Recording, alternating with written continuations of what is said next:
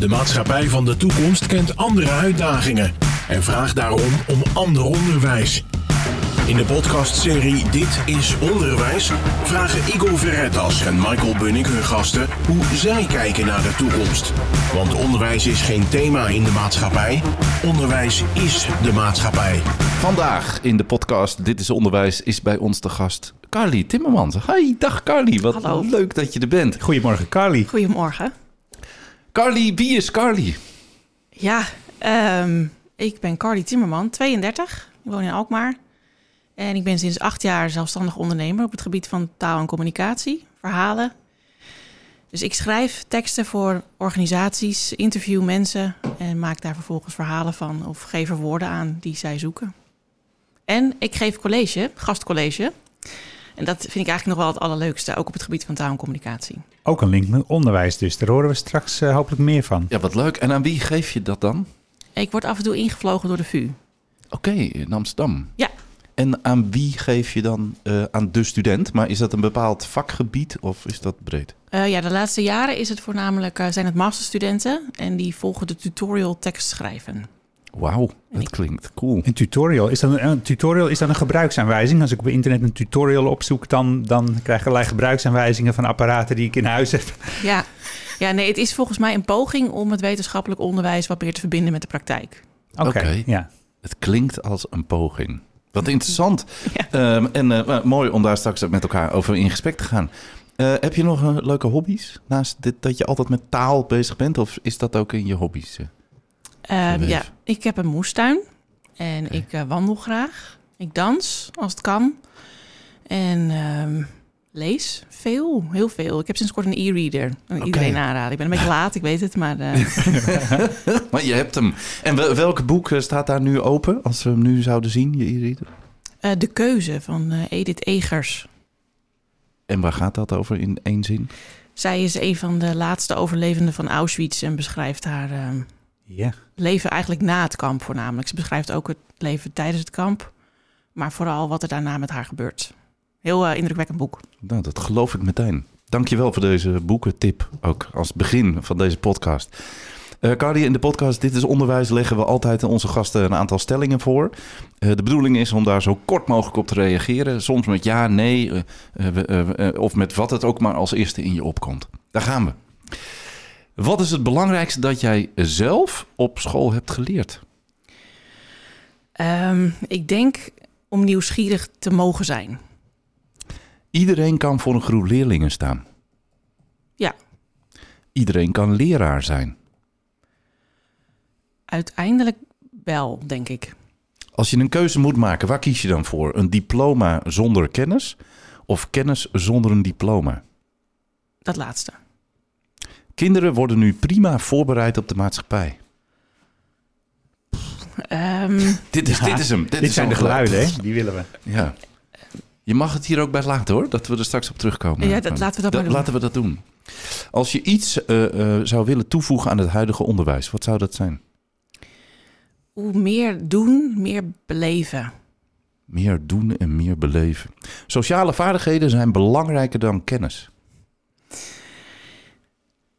Ja, ik neig naar ja. Je neigt naar ja. Dit is een mooie om te onthouden. Plezier is belangrijker dan prestatie. Ja. Het indelen van leerlingen naar niveau zorgt voor een tweedeling in de maatschappij. Ik vrees van wel. Wat is volgens jou het doel van onderwijs? Ik denk leren, ontwikkelen en uit jezelf halen wat erin zit, wat dat ook mogen zijn. En dan dus ook de kans krijgen om dat te ontdekken. Een hele mooie volzin. En waar zouden we nou echt mee moeten stoppen in het onderwijs? Ja, wel veel dingen, denk ik. Ja, ik hoorde gisteren iemand zeggen, die zei... ja, ik moet morgen een kleutercito afnemen. Nou, toen werd ik echt verdrietig. Dus dat is dan nu even het eerste waar ik aan denk. Een kleutercito afnemen. Het is toch wel heerlijk als dat de start van de week is. Het zou leuk zijn als ze van die kleuter dan die cito afnemen. Dat ze afpakken en niet geven. En dat die kleuter... ik wil mijn cito! Ja. Oh, wat heerlijk. Een cito afpakken van een kleuter. En dat raakte jou, Carly? Nou ja, ik bedoel, hoe oud zijn die kinderen? 5, 6? En dan moet je een toets maken. Ja, ik vind dat wel... dat raakt me wel, ja. Ik denk, laat ze alsjeblieft lekker in de zandbak.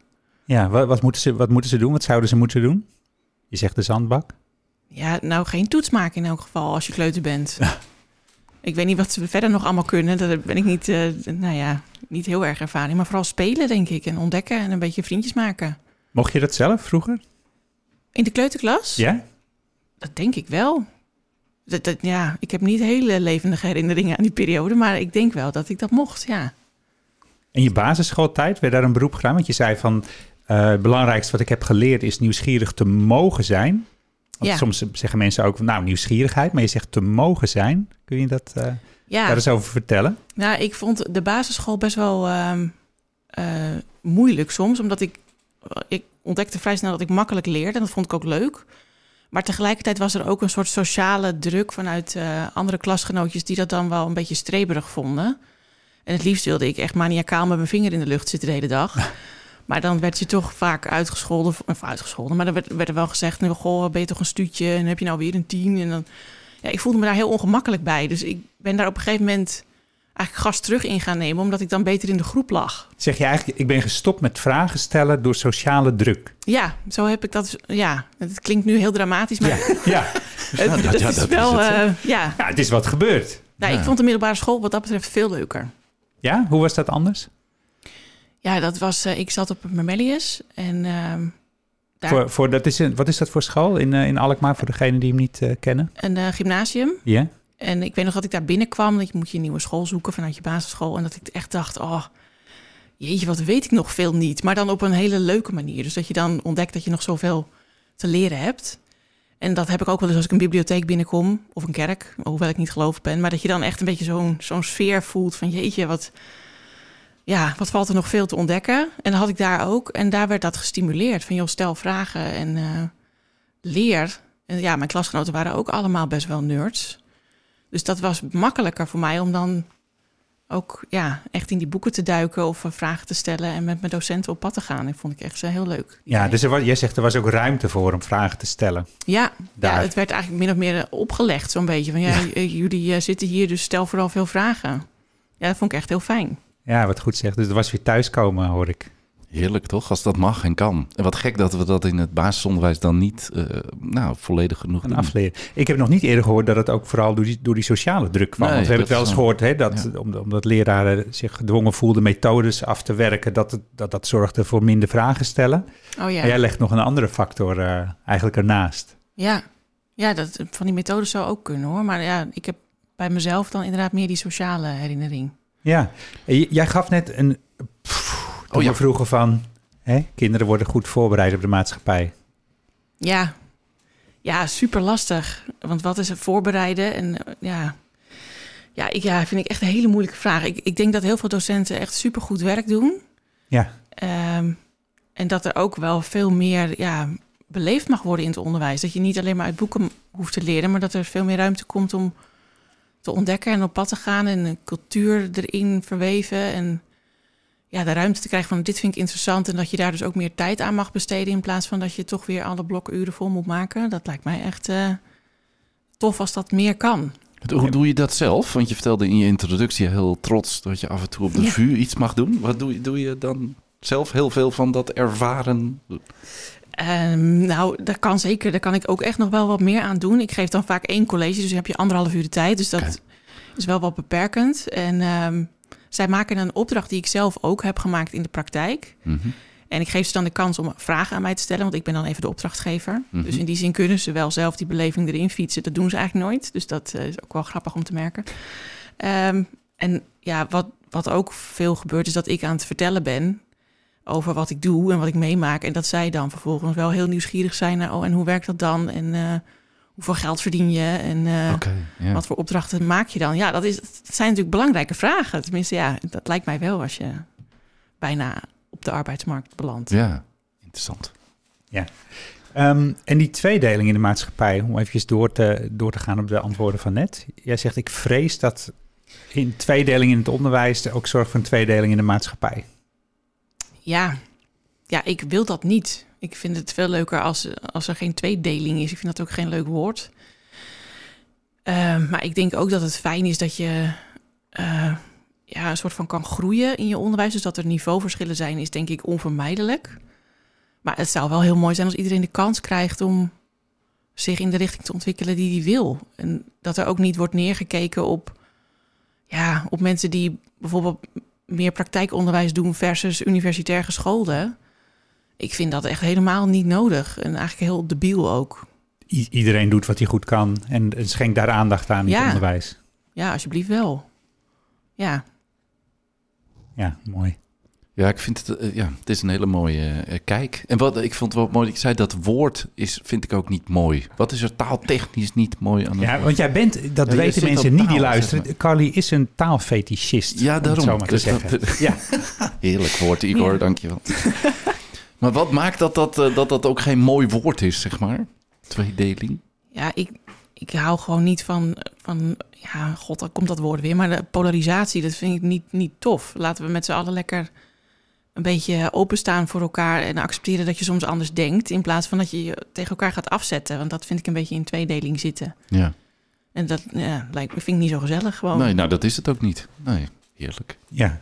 Je hebt vanuit je werk, hè, als tekstschrijver of communicatieadviseur, heb je ook regelmatig te maken met onderwijsinstellingen. Ja. Kun je daar wat over vertellen? Wat zie je? Waar krijg je energie van? Waarvan word je misschien wel weer verdrietig? Net als met die kleutersito's wat je zei. Wat zie je voor dingen?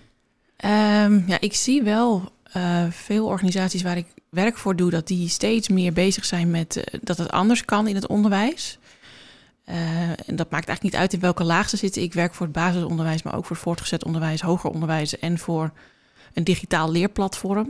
En ik zie de beweging wel dat er steeds meer nadruk wordt gelegd op sociaal leren, gepersonaliseerd leren. Dus steeds meer op het leren op de persoon, op maat. En dat vind ik goede ontwikkeling. Alleen ik denk dat er dus ook wel meer beleving nog in het onderwijs mag. En dat er ook, dat vind ik trouwens ook nog wel leuk, gevraagd mag worden aan de lerenden wat zij eigenlijk zouden willen leren.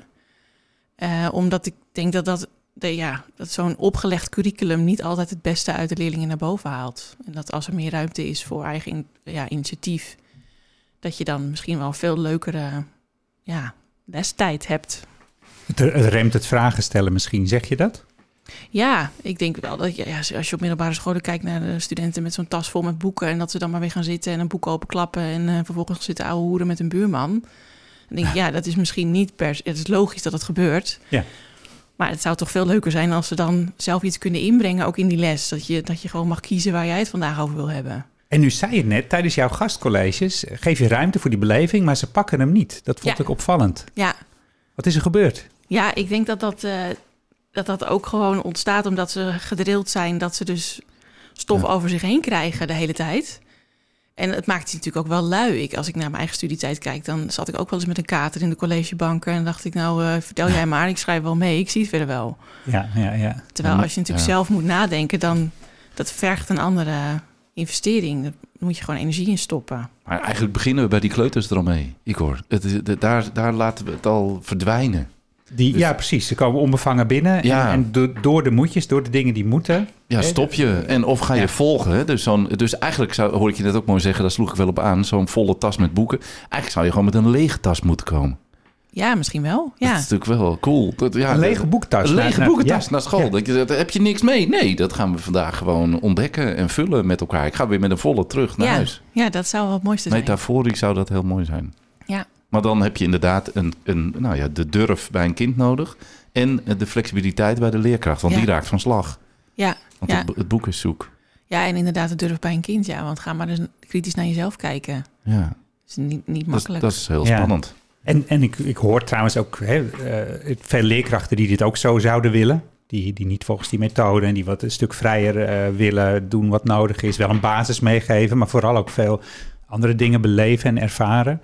Kom jij dat ook tegen in je werk, Carly? In welke zin bedoel je precies, Igor? Hoe kom ik dat dan tegen? Docenten die dat zo ervaren? Ja. Zie je een verschuiving daarin? Ja, ik denk hoe jonger de docent is, hoe meer die wil er is. Dat er een soort enthousiasme is van, we gaan gewoon lekker loslaten. We doen het op onze eigen manier. Wat niet wil zeggen dat oudere leerkrachten dat niet doen. Nee, ik hoorde bijna een tweedeling. Ja, hoorde je het ook? Zeg maar even uit. En ik heb zelf wel mazzel gehad, ook denk ik met mijn leerkrachten in mijn schoolcarrière. Want die waren eigenlijk al een beetje zo. Heb je echt een voorbeeld van zo'n man of vrouw... dat je nog naam weet en hoe die eruit zag? Ja.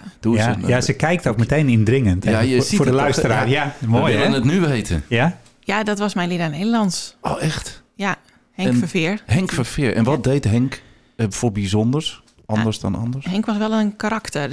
Je hield van hem of je haatte hem. Oké. Maar hij... het was...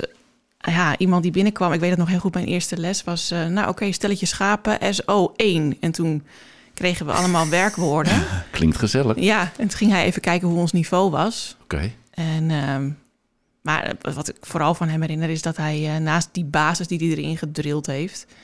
vooral veel tijd nam om verhalen te vertellen over literatuurgeschiedenis... en in zijn vrije uren kunstgeschiedenis gaf, waar je dan voor kon inschrijven. Hij nam ons mee naar de opera en... Ja, het was gewoon echt een beetje een beleving. Ja, wat gaaf. Weet hij wat jij nu doet? Hij is helaas overleden in afgelopen november. Oh, wist hij wat je deed? Ja, zeker. Oh. Ja, we spraken elkaar nog wel eens. Ja. Dat is wat bijzonder. Ja.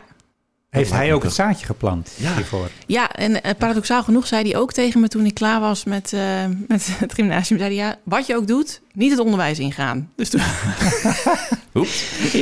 Had hij daar nog een argument voor? Ja. Want het is zo'n mooi vak. Ja, hij zei ook, het is een mooi vak, maar het is verpest door de systemen die er nu werkzaam zijn. Oké. Dus hij wilde het denk ik ook allemaal wel anders doen. Ja, maar het was al iemand die ietsje onder het systeem uitvloepte, als ik je zo hoor. Ja. Ja, hij had ook als enige geen digibord. Dat vond hij onzin. Dus hij heeft jarenlang nog een krijtbord in zijn lokaal gehad. Ik vind het wel een mooi klein eerbetoon aan Henk. Ja, toch? Ja. Ah, Carly. Hey, wat je nu doet, hè, dat is een heel breed veld van communicatie.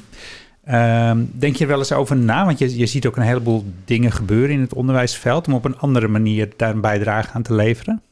Ja, het lijkt mij heel leuk om... ik weet nog niet hoe, maar om een verbinding te maken tussen de praktijk en de leerstof zoals het nu wordt gepresenteerd. Om dat meer met elkaar te verenigen, dat lijkt me heel leuk. En ik heb dus geen idee hoe. Maar ja, ik merk gewoon dat de studenten ook op de VU bijvoorbeeld aanslaan op zo'n praktijkopdracht. Dat ze dan echt denken, dus zo gaat het. En volgens mij mag dat veel meer gebeuren. Ik zie hier dus ook een hele mooie kans. Hè? Want eigenlijk gaat Dit is Onderwijs daarover. Dat we de buitenwereld verbinden met het onderwijs. En dan juist gebruik maken van de mensen die dus in de buitenwereld actief zijn. Om dat weer terug te brengen in het onderwijs. Ja. Aan de hand van zo'n mooi praktijkvoorbeeld. En ik denk dat dat in de universiteit kan. Maar dat kan ook gewoon in het basisonderwijs. Ja, zeker. Ja. Want daar leer je ook iets met tekst. Om het zo maar te doen. En nu gaat het nog vaak ook weer in een soort systeempje. Of in een soort methode. Ja. Ja, nee, ik ben het helemaal met je eens. Volgens mij kan het op alle onderwijsgebieden. Ja, prachtig. Ik wil het linkje even maken naar Dit is Onderwijs. Binnen Dit is Onderwijs is een van de rode draden... dat we kinderen hun nieuwsgierigheid willen laten delen. Ja. En wij hebben dat aan hen gevraagd om dat te doen in de vorm van vlogs. Dus een kind heeft een nieuwsgierige vraag. We maken daar een soort vlogje van. En eigenlijk gaan we dan op zoek naar het antwoord op de vraag... soms met een beetje hulp door ze te verbinden aan iemand die misschien wel een antwoord heeft. En soms mogen ze ook helemaal zelf op pad. Stel nou dat een kind een hele nieuwsgierige vraag heeft. Met welke vraag zou die jou nou wakker mogen maken? Oh, ja. Dit vind ik echt lastig. Ja, het mag over je vakgebied gaan, over iets wat je persoonlijk ervaren hebt... of van je denkt, dat zou ik zo leuk vinden. Over je moestuin. Over je moestuin, dat je kinderen... Ja, dat is leuk, met z'n allen naar de moestuin van Carly. Ja. Maar dat je daar iets over zou kunnen meegeven aan de kinderen. Ik zou dan, denk ik, wel... Ja, ik zou vragen over... Ik denk over... Ja, dit klinkt een beetje zweverig misschien, maar over relaties of zo. Van hoe heb jij het ervaren met je ouders? Of hoe vind jij het om... Wat is voor jou vriendschap? Dat soort vragen vind ik leuk. Oké, en waarom dan juist dat soort vragen? Omdat dat wat dieper gaat misschien dan... hoe werkt het om een appelboom te planten? En ik vind kinderen hebben vaak zulke leuke kijk ook op dat soort vraagstukken... dat je soms ook zelf weer op een nieuw spoor gezet wordt. Oké, dus het mag een nieuwsgierige vraag zijn over relaties... waardoor ik zelf ook weer een ander inzicht krijg. Ja, graag. Ja. Graag zelfs. Kijk, dat klinkt goed. Mooie oproep. Ja, het lieert een beetje aan je antwoord op sociale vaardigheden zijn belangrijker dan kennis. Je moest toen even twijfelen en je zegt, ja, ik neig naar ja. Ja. Ja, ik denk dat je met sociale vaardigheden heel veel kennis op kan doen. Als je inderdaad het vermogen hebt om vragen te stellen of om nieuwsgierig te durven zijn, dan doe je vanzelf meer kennis op. Dus het is eigenlijk meer een middel bijna dan een doel op zich, sociale vaardigheden. Ja. En zijn jou zelf genoeg van dat soort vragen gesteld vroeger? Het mag altijd meer, denk ik. Ja, ik ben zelf pas met mijn persoonlijke ontwikkeling aan de slag gegaan toen ik een jaar of 26 was. Dat is wel rijkelijk laat. Dus jij bent net 6 jaar in de weer beetje daarmee. Ik ben eindelijk een beetje knap. Ja. En wat maakte dat moment er opeens was op 26-jarige leeftijd? Dat je dat wilde onderzoeken? Ja, ik kwam toen... Ik was alleen toen. Mijn relatie ging uit. En toen dacht ik, ik moet nu toch echt zelf uitvogelen. Het leven. Dus dat ben ik toen maar gaan doen. Ja. Met hulp, godzijdank. Want als je dat in je eentje moet doen... ik gun echt iedereen iemand om tegenaan te lullen af en toe. Want het is zo heerlijk. Het is net alsof je naar de kapper gaat, maar dan voor je eigen hoofd. Oké. Okay. Dat is dubbel, trouwens. Ja, want eigenlijk wel. Voor de kapper ga je ook, voor je hoofd. Ja. Maar dit is het innerlijke hoofd. Ja. Ik gun iedereen een kap. Wat leuk. Ik vind het wel... Een fris kapsel, maar dan aan de binnenkant. Dat zou voor jou ook mooi zijn, Igor. Ja, dankjewel, Michael. Dit is allemaal leuk. Mensen zien het niet, hè? Maar dan kan je een beetje zien hoe mensen erbij staan. Dit is wel een mooie link ook. Misschien wel naar een stapje die een beetje hoort al bij het einde van de podcast. Want volgens mij zouden we nog heel lang verder kunnen kletsen. Maar we houden het altijd een soort van cliffhangerig nieuwsgierig aan het einde. Zodat mensen denken, ik had nog veel meer willen horen. Waar kan ik nog meer over haar zien, vinden en te weten komen? Ja. Maar we zoeken ook altijd naar een volgende gast. Dus we hebben wat iconische mensen uit je verleden al voorbij horen komen. Maar wie zou jij voor willen dragen als een volgende gast hier bij ons aan de microfoon? Waarvan je zegt, nou, dat is een hele leuke man of vrouw die echt wel iets moois kan vertellen over die verbinding met het onderwijs. Het liefst uit Alkmaar, hè? Het mag Alkmaar, maar het mag ook iemand zijn die ooit wel eens een keer op de Kaasmarkt is geweest. Dat is ook wel een soort link. Oh ja. Dan ben je, ja, precies. Dan ben je Alkmaarder. Ja. Ja. Oh jeetje. Ongeveer al mijn docenten aan Murmellius zou ik wel willen aandragen. Maar vooral meneer Hoek dan. Die woont ook in Alkmaar. Erg leuke man. Okay. Geeft geschiedenis. Een van de leukste vakken natuurlijk die er zijn. En verder, ik spreek heel veel mensen door het werk dat ik doe. En dus ook heel veel mensen in het onderwijs. Die werken dus niet per se in Alkmaar. Maar ik sprak laatst met Kees Brouwer. En die is officieel met pensioen, maar die kan het absoluut niet laten om zich te bemoeien met allerlei onderwijsactiviteiten. Ja. En als je die hier voor de microfoon zet, dan denk ik dat je 3 uur kan opnemen. Okay, dus dat is ook wel een aanrader. En wat doet Kees Brouwer? Wat doet of deed Kees? Ja. Hij was actief als bestuursvoorzitter bij MBO-colleges. Vergeef me, Kees, als ik dit niet goed verwoord. Hij is nu zich ook aan het bemoeien met hoe het MBO anders kan. Oké, mooi. Nou, dat klinkt als... En welk stukje, alvast een cliffhanger... welk stukje van zijn visie trok jou aan dat je hem hier voordraagt? Ja, hij heeft wel gewoon een bijzondere kijk op de dingen. En hij durft ook wel... in plaats van pagina's, dikke beleidsstukken... heeft hij het over praatplaten. En dan wil hij dat iedereen daar dan iets bij tekent. Ja, ik vind dat wel leuke manieren. Dus ook in het middelbaar beroepsonderwijs... een andere frisse blik. Ja, leuke vent. Geeft die. Mooi zeg. En even voor de luisteraars die het niet weten, jij hebt ook een zus. Ja. En jouw zus... Ja, die is zeker ook een goede suggestie. Die is basisschooldocent, Lieke Timmerman. Ja. En nou komt jouw zus... Nou, kan ik me voorstellen zo, hè, bij zo'n familiemoment... wel eens met verhalen uit het onderwijs. Ja, zeker, ja. Word jij daar blij van?